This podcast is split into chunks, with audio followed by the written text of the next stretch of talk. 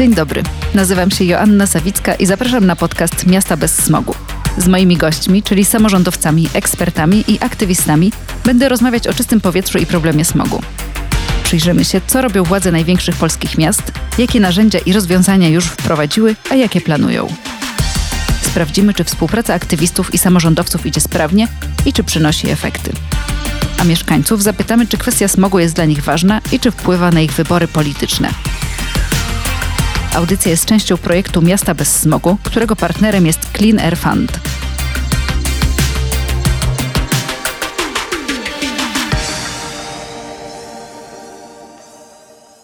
Jednym z pierwszych bardzo ważnych zadań, które stoją przed nową ministerką do spraw klimatu i środowiska, Pauliną Henik-Kloską, będzie włączenie się w trwające w Brukseli prace nad dyrektywą w sprawie jakości powietrza.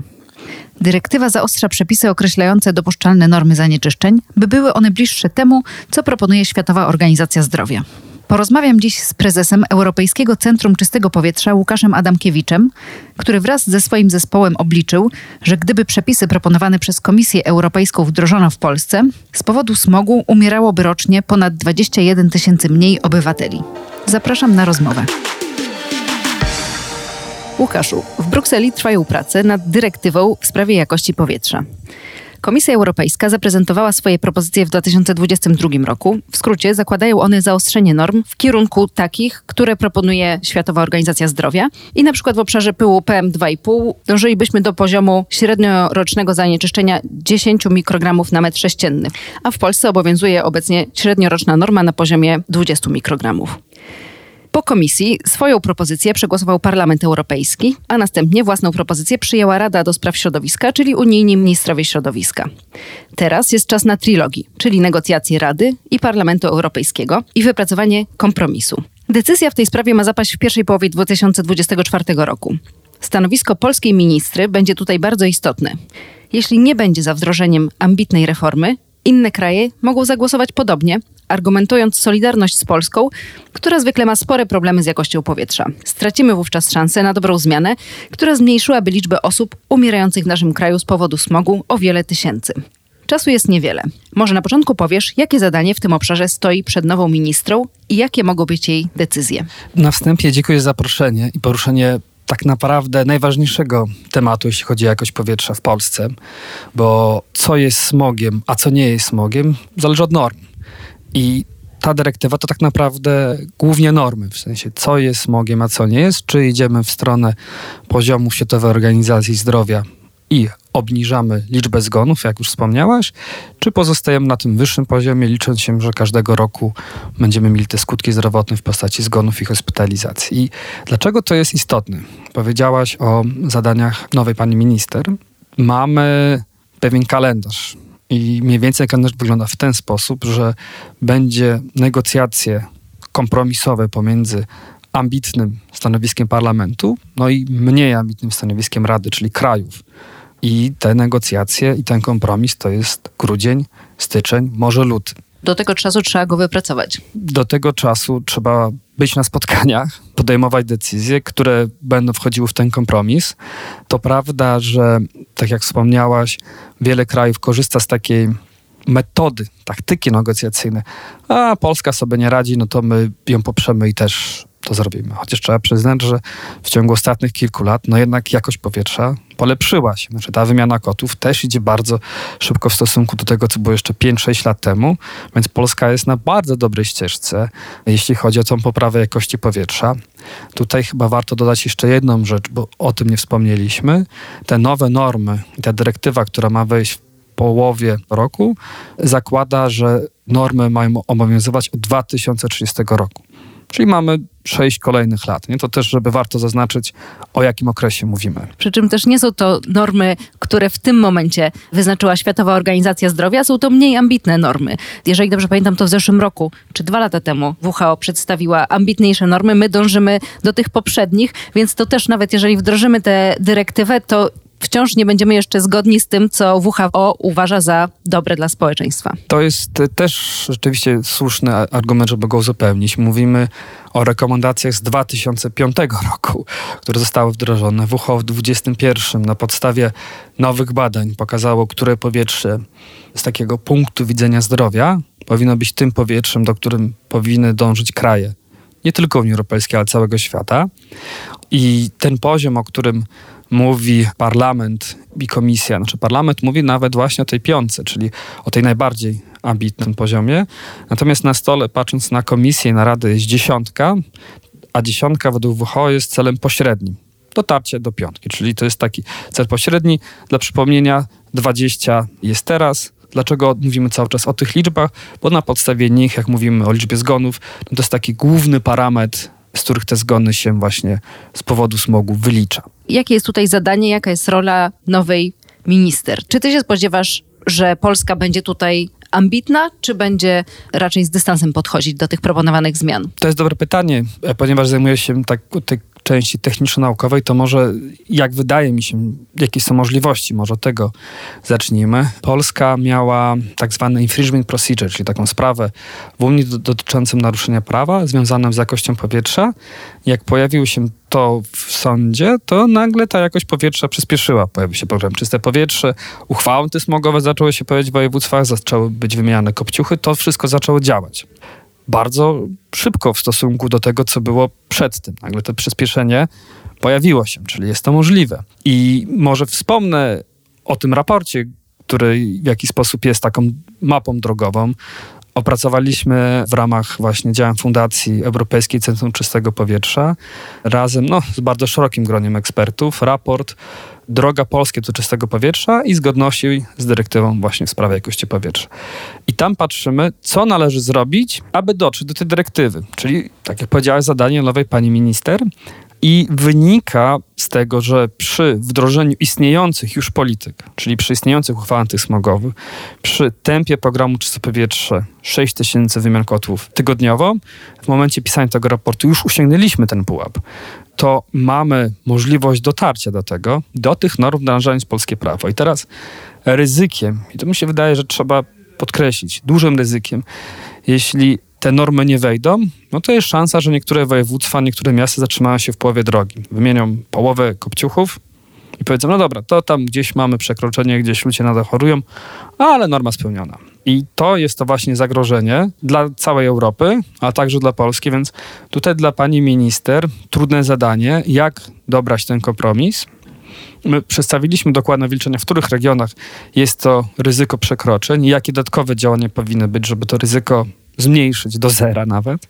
No i to jest to właśnie zadanie, czyli podjęcia kluczowego, jako kluczowego kraju w Unii Europejskiej w dyskusji na temat jakości powietrza. Można powiedzieć, że jest wiele ważnych zadań, ale patrząc na kalendarz, jest to dosyć pilne. Mówimy o końcu stycznia, końcu lutego. To niezbyt dużo czasu zostało. To brzmi dosyć optymistycznie. Jeżeli w tej chwili panujące w Polsce regulacje umożliwiają nam dotarcie do proponowanych przez Komisję dosyć ambitnych norm jakości powietrza, to, to brzmi jak zadanie, które jesteśmy w stanie wykonać. Tak wystarczy po prostu trzymać się tego, co jest, chociaż w ostatnim czasie mamy problemy z tym, żeby trzymać się tych regulacji. Chciałam Cię spytać, jakie są z Twojego punktu widzenia kluczowe regulacje i gdzie tutaj są problemy w ich respektowaniu? To jest o tyle ważne, co złożone pytanie, bo jeśli chodzi o respektowanie, zarządzanie jakością powietrza w Polsce jest na różnych poziomach administracji.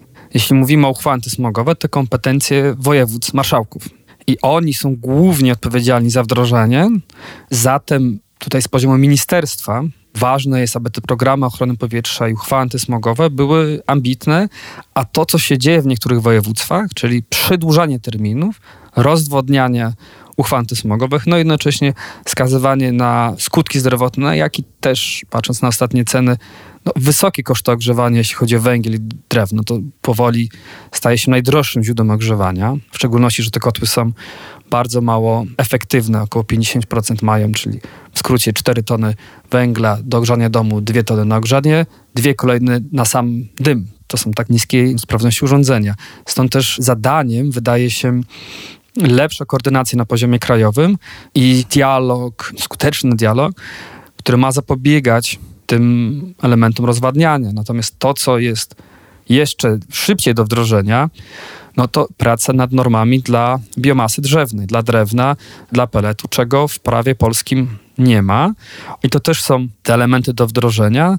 Zatem jest dosyć dużo roboty na początek i te wszystkie elementy na poziomie krajowym, wojewódzkim, bardzo dużym skrócie, wdrażają tą dyrektywę w Polsce w 2030 roku. A jak przewidujesz, co dalej będzie z uchwałami antysmogowymi? W ostatnich miesiącach widzieliśmy próbę podważania regulacji obowiązujących na Mazowszu i w Małopolsce.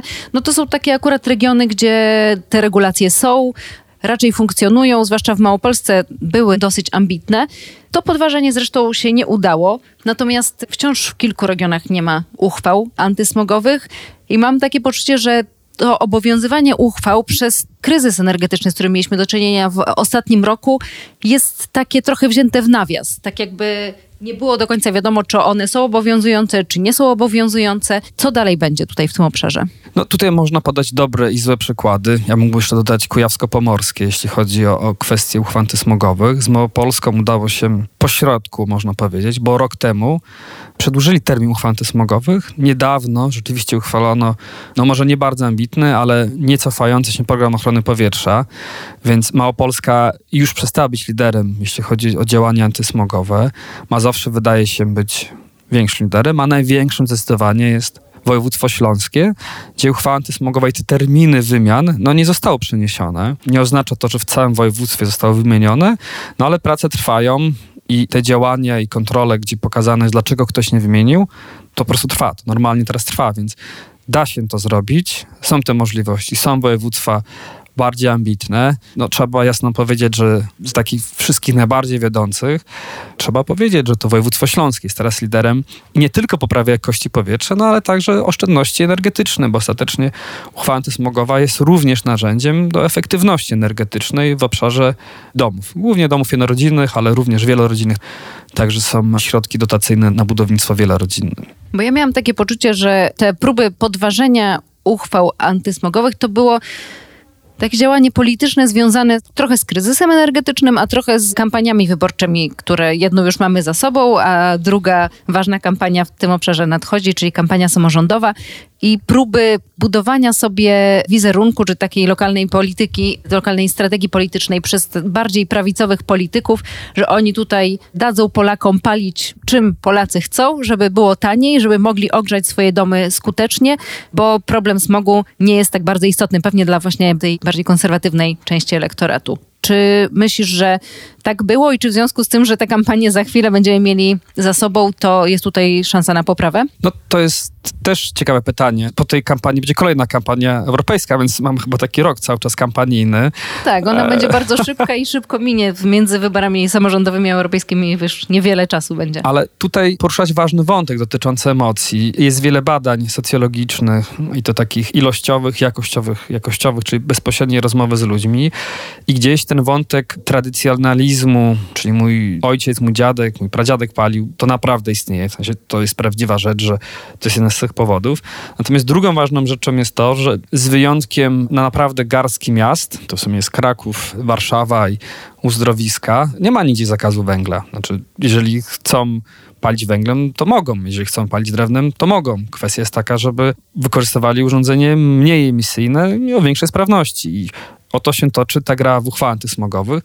No, natomiast to są już trochę nowsze urządzenia, zautomatyzowane. To już nie jest jakby tradycyjne chodzenie i rozpalanie, by się wciska guzik. No one wiadomo, że emitują więcej niż na przykład pompa ciepła, no ale w stosunku do takiego starego kopciucha to jest jakieś przejście. No ale na węgiel dotacji w większości przypadku się nie dostanie, bo jest to najbardziej emisyjne źródło, ale jeśli ktoś ma na przykład swój las, no to są dotacje na kotły biomasowe i to są dostępne z programów krajowych, więc tutaj nie ma mowy o kwestii właśnie wykluczeń. To istnieje. Przy czym no, należy korzystać no, jednak nie z urządzeń o technologii dwudziestowiecznej, bo to trochę o tym mówimy, jeśli chodzi o piece kaflowe, to nawet XIX wiek, no tylko ten XXI wiek już jest ćwierć wieku minęła, więc no przejdźmy na tą nowszą technologię. Tego dotyczą właśnie uchwały antysmogowe. Rozumiem, że to, co mówisz, to jest, że potrzebna by była dobra kampania promocyjna, która uświadomi ludziom, że to nawet nie musi chodzić o sam węgiel, że nie trzeba zakazywać węgla i jesteśmy w stanie oddychać stosunkowo czystym powietrzem, nawet jeżeli część osób pali węglem. Choć tutaj wchodzą tutaj też kwestie ekonomiczne, bo żeby wymienić piec na nowszy, to pomimo tego, że istnieje wiele programów dopłat na czele z programem Czyste Powietrze, krajowym programem, to tutaj jakieś inwestycje ze strony osób posiadających ten stary piec są konieczne, więc też ta kwestia kryzysu ekonomicznego, czy poczucia, że jesteśmy w kryzysie ekonomicznym, jest pewnie istotne. Oczywiście. Tutaj chciałem też dodać, że jeśli mówimy o węglu i paleniu, to warto zaznaczyć, że przy bardzo dużych miastach, dużym zagęszczeniu, no to rzeczywiście z tymi paliwami stałymi jest problem, jeśli chodzi o spełnienie tych warunków powietrza dobrego dla zdrowia.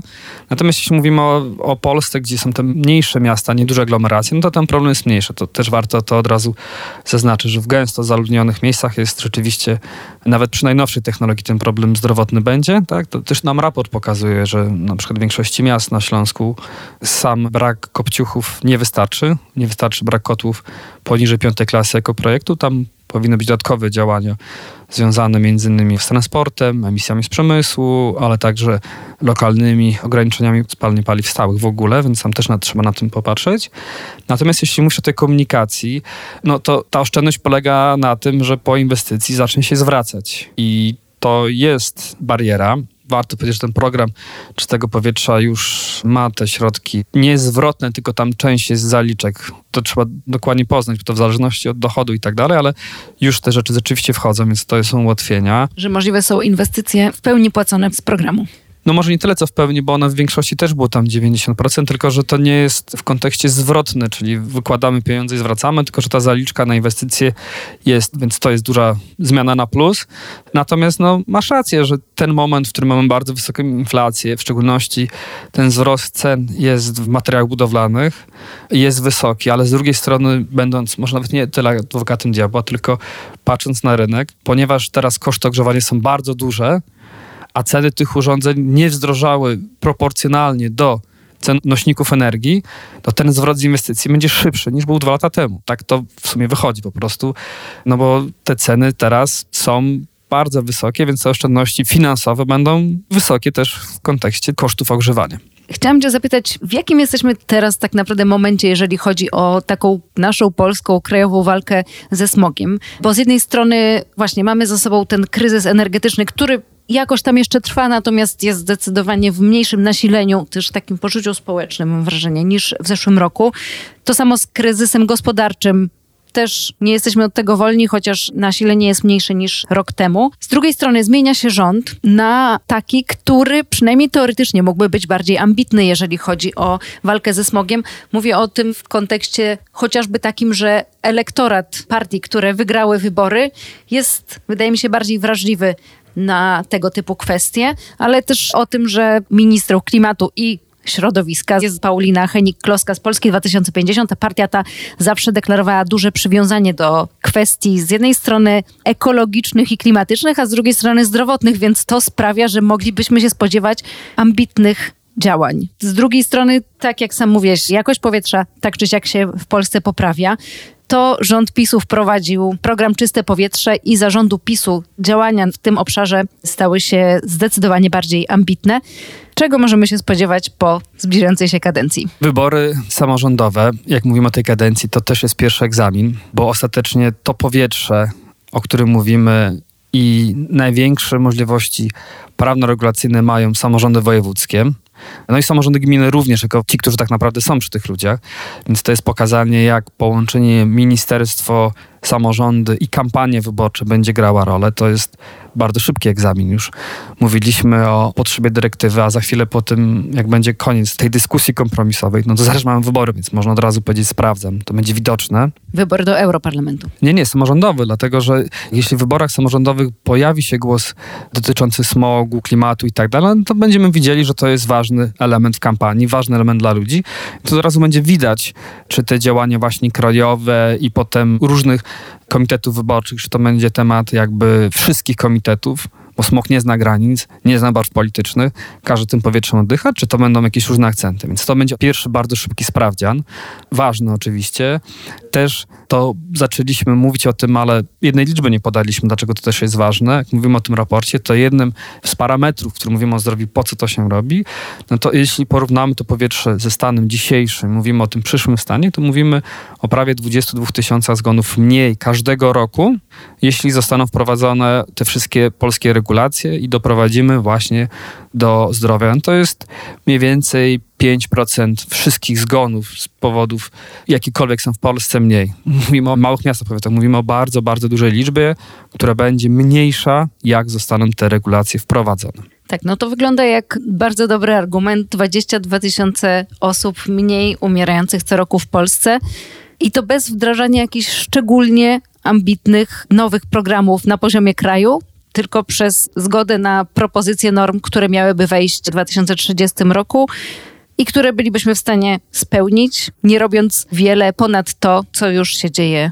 w kraju. Może dodam, bo jeśli chodzi o te ambicje, to jakkolwiek wydaje się to mało, ale należy wdrożyć to, co zostało zapisane już w uchwałach i w prawie, czyli należy wdrożyć polskie prawo i efektem tego będzie wdrożenie dyrektywy. Wydaje się, że to jest mało ambitne, ale rozmawialiśmy o rozwadnianiu różnego prawa. No należy przywrócić to tempo, które było i nie rozwadniać, czyli tylko i aż jednocześnie. Dokładnie. Bardzo dziękuję za rozmowę. Dziękuję bardzo. Na dziś to wszystko. Na kolejny odcinek zapraszam za miesiąc. Więcej informacji o projekcie Miasta bez smogu znajdziecie na stronie internetowej, której adres jest w opisie odcinka. Posłuchajcie również naszych innych audycji, które znajdziecie w najważniejszych serwisach podcastowych i Radiu Tok FM. W pole wyszukiwania wpiszcie po prostu Polityka Insight. Do usłyszenia.